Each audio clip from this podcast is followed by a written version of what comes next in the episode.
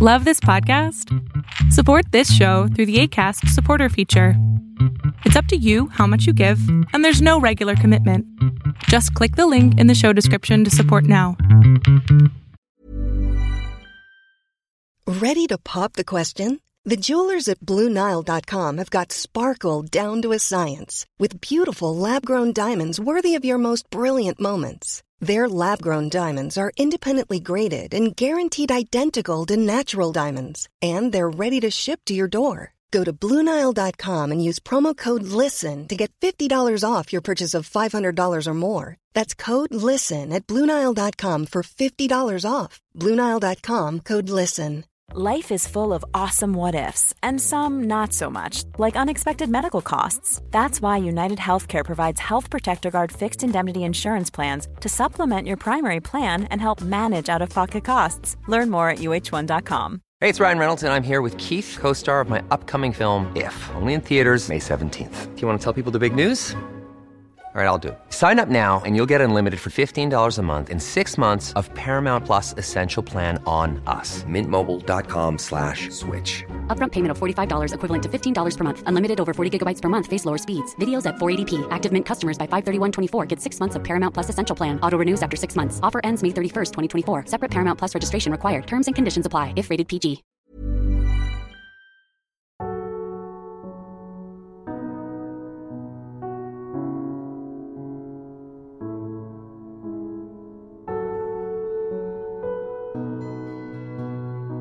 Welcome to the Serial Killer Podcast, the podcast dedicated to serial killers, who they were, what they did, and how. Episode 114. I am your Norwegian host, Thomas Viborg Thun. We continue our stay with the notorious killer, simply known as the Iceman. Last episode chronicled one of Richard Kuklinski's best documented kills, which he performed with a willing accomplice. The story of the Iceman is difficult. There are many twists and turns, and it's highly challenging to separate truth from myth. In this episode, I endeavor to take you back a while. We pause the tale of murder and take a closer look at Richard Kuklinski, the family man. But rest assured, we will also continue where we left off last night. Enjoy. If you can afford a cup of coffee from your local cafe, consider donating that same amount on patreon.com slash the serial killer podcast to support this show. I understand very well that few people like e-begging. So, as a patron, you do get unique benefits for your money, in addition to supporting the show. If you join the TSK $10 Plus Club, you get access to 100% exclusive bonus episodes where I go into detail in other dark areas of human behavior. For example, there are now a brand new expose regarding Norwegian witch trials and executions, two episodes on torture, an expose on the death penalty, a feature regarding Norway's most famous Satanist, and a very special version of the song Monster Mash.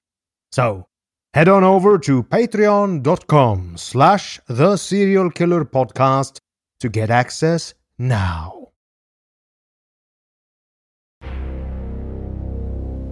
Richard, I understand that you're an expert at the use of cyanide.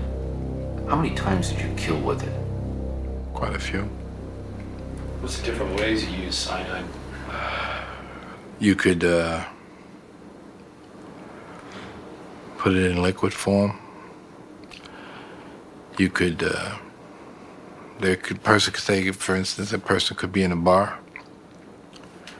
You bunk into them possibly uh, by mistake or say you were intoxicated, spill the drink on them, and leave.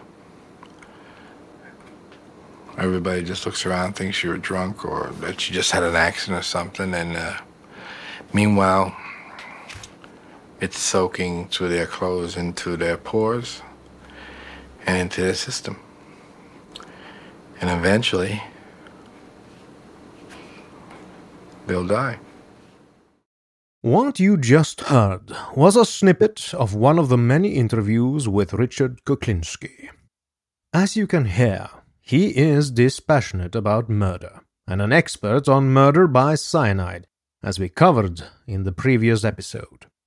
With this in mind, I want you to imagine, if you will, dear listener, New Jersey in the late 1970s. George W. Malliband Jr. has just made a very big mistake. And at the time, he probably didn't even realize it. He showed up at Richard Kuklinski's house, unannounced. It was a hot summer Sunday afternoon, and the Kuklinskis were having a barbecue in their backyard in Dumont. Dumont was, and is, a very nice upper middle class neighborhood in New Jersey. Kuklinski was a steady provider, and his home was a nice house with a nice garden. The kids had some of their friends over. His wife, Barbara, was happy and her mother was also there, presiding over the cornucopia of food at the picnic table, urging everyone to eat. Barbara kept going in and out of the house to fetch things while Richard tended to the grill, flipping hamburgers and turning the hot dogs. He played the part of all American red blooded male very well. Richard Kuklinski was relaxed that day, enjoying himself. He liked it when his family was all together, doing something together as a family. Moving back from the rising smoke, he watched the flames lick the sizzling burgers as fat dripped onto the burning coals. Another couple of minutes and the burgers would be done. He opened up a package of buns to toast on the grill just before he took the meat off. But just as he started to separate the buns, his mother in law came over and grabbed him by the sleeve. She looked upset. There was a big man standing on the grass at the side of the house, staring at them. She'd asked the man what he wanted, but he said he had to talk to Richie. Kuklinski looked up and squinted against the smoke. George Malliband was at the edge of the yard, waving him over. The 300 pound, 6 foot 3 man wore metal rimmed glasses and a bushy moustache. From the look of horror on Kuklinski's mother in law's face, it was as if the blob had suddenly arrived for lunch. Kuklinski's mood turned black. He shoved the bag of hamburger buns into his mother in law's hands and ordered her to watch the grill while he took care of the intruder. He strode toward Malliband, slow but purposeful. Malliband had a hell of a lot of nerve coming to his house. But before he said a word to Malliband, he managed to put a clamp on his rage. He was furious that Malliband, a wheeler dealer from central Pennsylvania, whose main source of income was pornography, had shown up without an invitation and barged in on a family cookout. He regretted that he'd ever brought Malliband home that one time. He was just trying to be social, but that was a big mistake. He swore to himself he'd never do that again with anybody. But Kuklinski didn't show his anger to Malliband. He could only blame himself, really. Apparently, he hadn't made it clear enough that he did not like having his family exposed to his business associates. He didn't say anything at the time, but in the back of his mind, this unwelcomed visit would be a permanent black mark against Malliband. It was the kind of thing he would never forget. And the saying about revenge and how to serve it is something Richard had come to practice to perfection. Years later, at two o'clock in the afternoon on the 1st of February, 1980. Richard Kuklinski was at George Malliband's house in Huntingdon, Pennsylvania. It was Malliband's 42nd birthday, but they weren't sticking around to celebrate. They had business to attend to in New York. Serious business. George Malliband was in big trouble. He'd borrowed money from the mob boss Roy DeMeo, and he'd fallen way behind in his weekly payments. The mobster did not like deadbeats. They were bad for business and they made him look bad. He demanded that Malliband come to Brooklyn to see him. Since Richard Kuklinski was the one who had vouched for Malliband, he was responsible for him, and Richard was going to make sure that Malliband made that appointment. That evening, when they arrived at DeMeo's hangout, the Gemini Lounge in Canarsie, Roy wasted no time with niceties. Eight of DeMeo's men hustled Malliband and Kuklinski through the back hallway. They sat Malliband down at the kitchen table, and Roy DeMeo put it to him straight. You owe me a lot of fucking money, DeMeo yelled.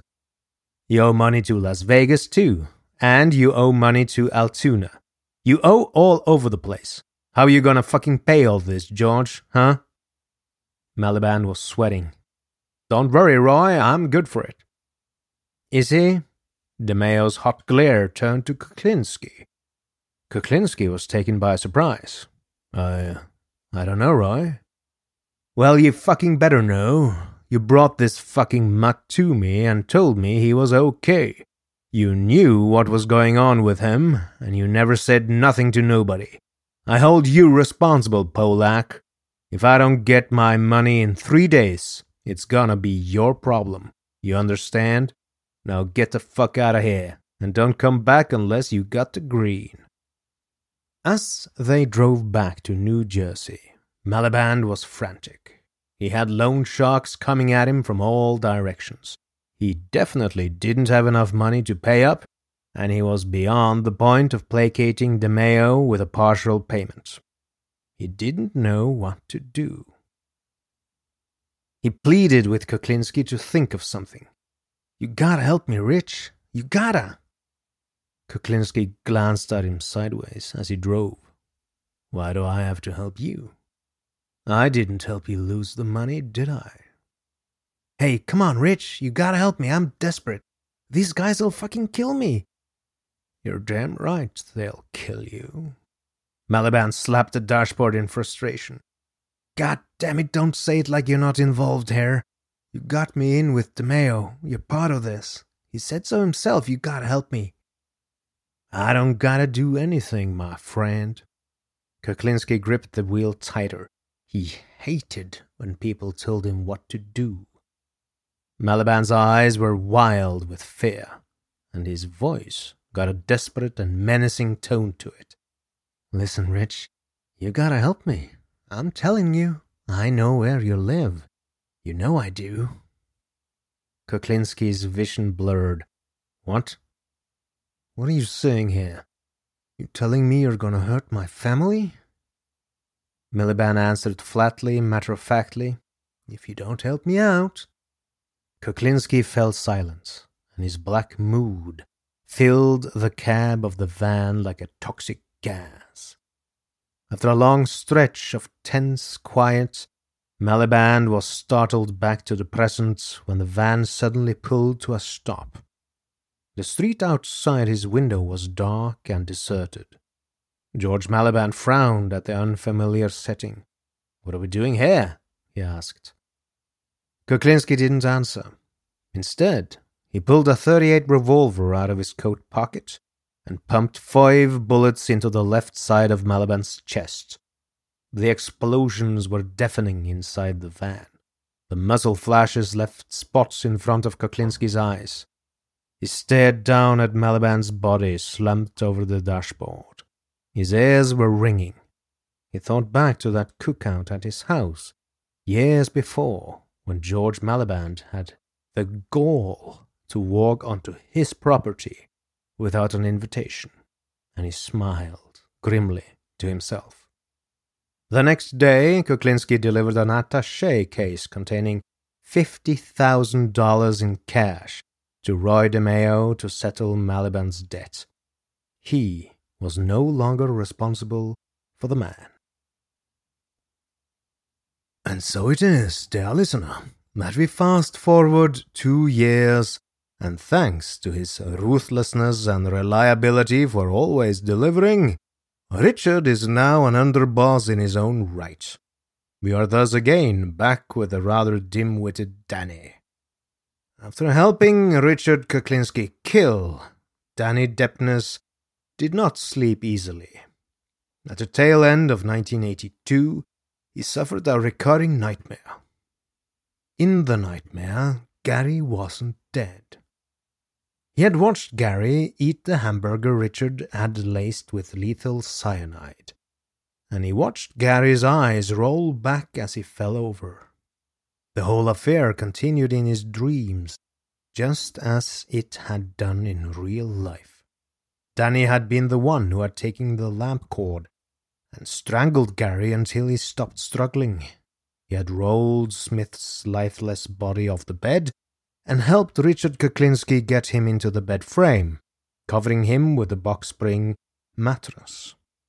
But now, as he lay restless on another motel bed, he dreamed of a Gary throwing away the spring mattress, of a Gary with milky eyes and protruding tongue, walking steadily out of the motel, surely on his way to take his well deserved revenge.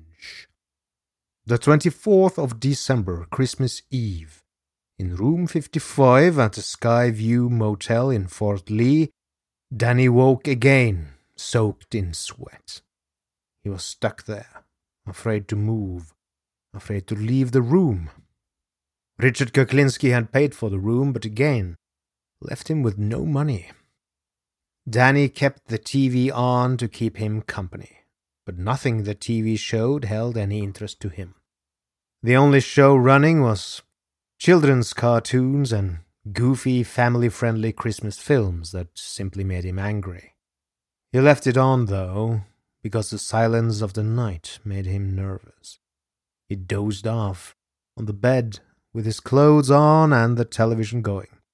He dozed again as the TV droned on in the background, bathing the room in an airy blue white glare. The nightmares came as ice cold waves. Gary hadn't died. He was under that bed, but he wasn't dead. He was reaching out, trying to get out from under the mattress and box spring. He was struggling and moaning. Danny was no longer in the Skyview Motel. He was back in the York motel, lying on top of the mattress that hit Gary. Beneath him, Gary was on his back, reaching up. Danny wanted to escape, but he could not move. Suddenly, Gary's rotting hands emerged from the mattress on either side of Danny's face. Just as the bloated blue black flesh of Gary's fingers stroked his cheek, Danny Deppner's eyes shot open, and he bolted off the bed. He stared at the mattress looking for Gary's hands. He was drenched in sweat. On Christmas Day, not knowing who to turn to, Danny called his ex wife, Barbara, and asked her to come down for a while. Barbara was not all calm herself. She was terrified. She knew what had happened to Gary, at least that he had been murdered, and she told him she didn't think that was such a good idea. He begged her, pleaded with her, but she refused. He was getting low on cigarettes, he told her. He had no money, and he needed a drink bad. An alcoholic who'd been trying to reform, Danny had started drinking again. His ex wife kept saying no. She couldn't come down and be with him. She was too scared, and she held little sympathy for Danny anyhow. So Danny Deppner spent the day alone in room 55 fighting the urge for a drink and a cigarette, flipping channels on the TV, avoiding the bed. He sat in the one armchair in the dingy motel room, fighting to stay awake. But the monotony of the TV and loneliness soon took its toll. That night he dozed off on the armchair, and the nightmares came again, torturing him. There's never been a faster or easier way to start your weight loss journey than with PlushCare PlushCare accepts most insurance plans and gives you online access to board-certified physicians who can prescribe FDA-approved weight loss medications like Wegovy and Zepbound for those who qualify. Take charge of your health and speak with a board-certified physician about a weight loss plan that's right for you. Get started today at plushcare.com slash weight loss. That's plushcare.com slash weight loss. plushcare.com slash weight loss. Life is full of what ifs. Some awesome, like what if AI could fold your laundry? And some, well, less awesome, like what if you have unexpected medical costs? United Healthcare can help get you covered with Health Protector Guard fixed indemnity insurance plans. They supplement your primary plan to help you manage out of pocket costs. No deductibles, no enrollment periods, and especially no more what ifs. Visit uh1.com to find the Health Protector Guard plan for you. This episode is sponsored by BetterHelp. We all have our burdens to bear, dear listener, and as a man, I was and am often told to suck it up, keep calm, and carry on. Normally, good advice in many situations. But never talking about what bothers you is not healthy. Therapy is great to get things off your chest, to vent, and best of all, to figure out how to work through whatever's weighing you down. If you're thinking of starting therapy, give BetterHelp a try. It's entirely online, designed to be convenient, flexible, and suited to your schedule. Everyone needs someone to talk to, even psychopaths, even your humble host. Get it off your chest with BetterHelp. Visit betterhelp.com slash serialkiller today to get 10% off your first month. That's BetterHelp, H-E-L-P dot com slash serialkiller. Later the next day, Barbara had changed her mind and returned to the motel and found Danny in his room. She could see that he was a mess. He couldn't stop talking about how he and Kuklinski had killed her cousin Gary, begging her to listen to all the gory details. But she didn't want to hear about it. She had her own problems. But Danny had to tell somebody. He said if he didn't let it out, he'd go crazy. She tried to get him to change the subject, but he wouldn't. He wanted her to go to Gary's house that night and ask Veronica Smith if her husband had returned home. Barbara thought her ex husband had finally snapped, but Danny insisted that she do it. The nightmares had started to creep into living daylights, at least in his mind. He had to know if Gary was really dead. As Veronica tried to reason with him, the phone suddenly rang, and they both froze. Danny picked it up with a trembling hand. It was his boss, Richard Kuklinski. He wanted them to meet him right now at the Fort Lee Diner, a five minute drive from the motel. They were both too scared to disobey. Kuklinski wasn't there when they arrived, so they waited in the parking lot. It wasn't long before the white Cadillac with the blue top pulled into the lot. Kuklinski motioned for them to get into his car, but Barbara refused. She was terrified of the large man to whom murder seemed ordinary. Richard Kuklinski didn't like people saying no to him. He jumped out of the car and raged and snatched Barbara Deppner painfully by the wrist. She yelped and resisted, but instead of continuing, Kuklinski suddenly let her go and went completely calm. He smiled apologetically and suggested they go into the diner and have something to eat so they could talk. Danny was suspicious. It seemed to him very odd that Richard was being so cordial, seemingly out of nowhere. Inside, over coffee, Kuklinski explained his problem with this whole situation. He couldn't go on carrying Danny indefinitely, paying for motel rooms and bringing him food every day. Danny had to start pulling his own weight because he just couldn't afford it. He suggested that Barbara take Danny to a liquor store so he could rob it. After they left the dinner and Kuklinski departed, Danny told his ex wife that he knew of a convenience store up in Sussex County that would be easy to rob the Ding Dong Dairy Store in Hardyston. Barbara's uncle worked there and she refused. She had enough trouble on her hands as it was and would in no way contribute to more family members getting hurt. Danny pleaded with her, promising that he wouldn't hurt anyone. But she stayed firm. She dropped him off back at the motel and headed home. On New Year's Eve, the 31st of December 1982, Richard Kuklinski moved Danny Deppner to the Turnpike Motel on Route 46 in Ridgefield, where Danny registered under the name Bill Bradley. One of the maids at the motel later told authorities she remembered a tall man with dark woolly hair and a thick moustache that called himself Mr. Bradley. He had tired eyes and uh, a drawn face. Mr. Bradley would never let a maid clean his room. He just took the clean sheets and towels at the door and said he'd take care of it himself. She also remembered the white Cadillac with a blue top that came every day just before checkout time and parked in front of Mr. Bradley's room. Holed up in yet another motel room, still broke and still dependent on Richard Kuklinski, Danny was still able to start sleeping a little better.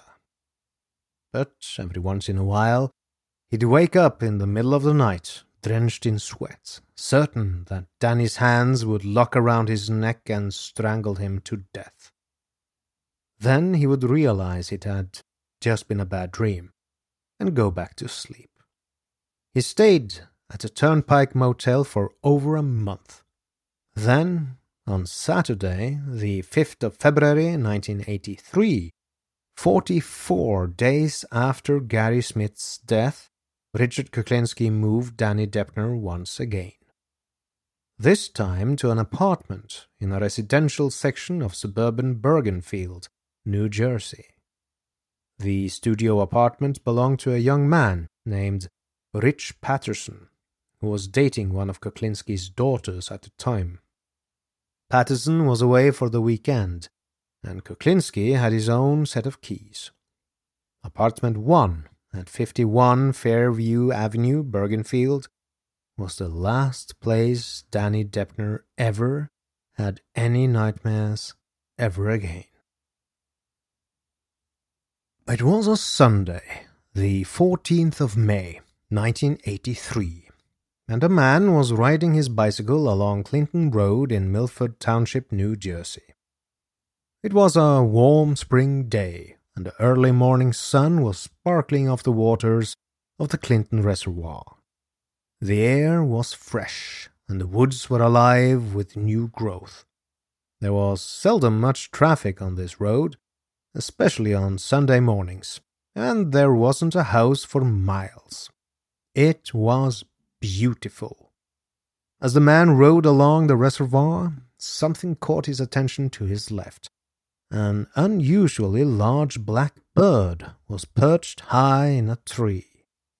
The man pulled his bike to the side of the road and stared up at the bird. It was a turkey buzzard, the biggest one he'd ever seen. He figured it must be looming over a carcass, probably a dead deer left behind by hunters. He got off his bike and went into the woods to investigate. Under the buzzard's tree, he found something wrapped in green plastic garbage bags. One end of the large bundle was ripped, most likely by the scavenger bird. As he stepped closer, his stomach lurched. Part of a human head was peeking through the tear in the bag. The bicyclist ran back to the road and marked the spot where he'd entered the woods with a fallen branch. He intended to ride down to the nearest house and call the police. But a car happened to come by, and he flagged it down. He told the driver to call the police. There was a body in the woods. The police arrived within the hour and summoned Dr. Geeta Natarajan, the acting chief medical examiner, or ME, of Passaic County. She examined the body at the scene, but left it in the garbage bags. After photographs were taken, the body was carefully lifted off the ground and put in a body bag. Samples of the dead leaves underneath the body were taken. They would help Dr. Natarajan determine when the body had been left there. The body was then taken to the state medical examiner's office in Newark, where she would perform the autopsy. At the ME's office, Dr. Natarajan's first task was to remove the plastic bags, taking note of how many were used and how expertly the victim's limbs had been bound with paper tape. Then came the one job she and many other medical examiners detested the most dealing with the bugs. She took samples of all the insects and larvae she found present on the body, mainly carrion beetles and blowflies. The number of insect generations on the body would help determine how long it had been left in the woods. Identifying the types of insect would also be helpful, since different species thrive at different times of the year. When Dr. Natarajan was certain that she had samples of all the species present, she hosed the rest of the swarm down the drain and ground them in the garbage disposal, glad to be rid of them. Laying the body on a stainless steel work table, she then began the autopsy. The victim was a male, six feet one and a half inches, 173 pounds. That's about 187 centimeters and 79 kilos for us metrics users. The man's face was almost totally skeletonized, and there was only partial flesh on the limbs but the torso was very well preserved. Spring had come late that year, so the cold had kept him relatively fresh, and fortunately the buzzard had not had that many meals off this carcass. She removed the clothing, a white v neck t shirt with extensive brown red staining, a pair of blue jeans, a black leather belt, blue socks, and took note of the absence of shoes or a coat there were no gunshot or stab wounds, but she did find hemorrhaging on the neck just above the Adam's apple, and on the whites of the eyes. A pinkish flush was apparent on the skin around the shoulder and chest on one side. This kind of discoloration, called pink lividity, can indicate several things, most commonly carbon monoxide poisoning, but also cyanide poisoning. When Dr. Natarajan got to the stomach contents, she found more than two pounds of undigested food beef, beans, potatoes, carrots, and beer. It was a large meal, but not unusually so for a man this size. There was no sign of gastric emptying. The food hadn't moved on from the stomach through the digestive tract which meant that the man was killed soon after he had finished his meal, perhaps during the meal. She examined the food itself and noticed that the beans had been burned. The meal was probably home cooked, she believed, because a restaurant rarely got away with serving burnt food. The man must have been very hungry to eat it. In the pocket of the man's jeans, she found a black wallet that contained no money or identification. She did find five wet slips of paper in the wallet, which turned out to be motel receipts. There were also three photographs that had stuck together. She soaked them and carefully separated them, laying them on paper towels to dry. They were pictures of children, two boys and a girl. Dr. Natarajan bagged them and sent them up to the Passaic County prosecutor. When he received the photos, the prosecutor laid them on his desk and stared at them. There was something familiar about those kids, but he couldn't place them. The pictures sat there for two days, haunting him, the little faces staring out at him like three sad little orphans. Then it dawned on him. He did know those kids. They'd been in the Passaic County prosecutor's office with their mother and her criminal boyfriend slash common law husband, Percy House. Those were Barbara Deppner's kids. He picked up the phone and called to tell Dr. Natarajan he had a good hunch who her body was. It was the father of those three kids, Daniel Everett Deppner. When you need mealtime inspiration, it's worth shopping Kroger, where you'll find over 30,000 mouthwatering choices that excite your inner foodie. And no matter what tasty choice you make, you'll enjoy our everyday low prices, plus extra ways to save, like digital coupons worth over $600 each week. You can also save up to $1 off per gallon at the pump with fuel points. More savings and more inspiring flavors make shopping Kroger worth it every time. Kroger, fresh for everyone. Fuel restrictions apply. Without the ones like you, who work tirelessly to keep things running, everything would suddenly stop. Hospitals, factories, schools, and power plants, they all depend on you. No matter the weather, emergency, or time of day, you're the ones who get it done. At Grainger, we're here for you with professional grade industrial supplies. Count on real time product availability and fast delivery. Call clickgrainger.com or just stop by. Grainger for the ones who get it done.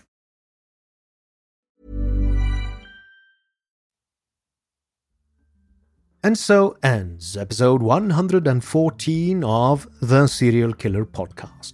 I hope you enjoyed listening to me telling it to you. When I release my next episode, 115th in number, I will present to you part 4 in the Iceman series. So, as they say in the land of radio, stay tuned. This podcast would not be possible if it had not been for my dear patrons who pledge their hard earned money every month. There are especially a few of those patrons I would like to thank in person. These are my 19 most loyal to the Serial Killer Podcast patrons. Many of them have contributed for at least the last 47 episodes, and their names are Maud, Amber, Anne, Cassandra, Evan, James, Jennifer, Jill, Kathy, Lisa, Lisbeth, Mark, Mickey, Monica, Philip, Russell, Sam, Scortnia, and Troy. You really help produce this show, and you have my deepest gratitude. Thank you. If you wish to join this exclusive club of TSK producers, go to theserialkillerpodcast.com slash donate and pledge $15 or more to have your name read live on this show. Finally, I wish to thank you, dear listener, for listening. If you like this podcast, you can support it by donating on patreon.com slash the serial killer podcast, by leaving a review on Apple Podcasts, facebook.com slash the SK Podcast, or posting on the subreddit the SK Podcast. Thank you, good night, and good luck.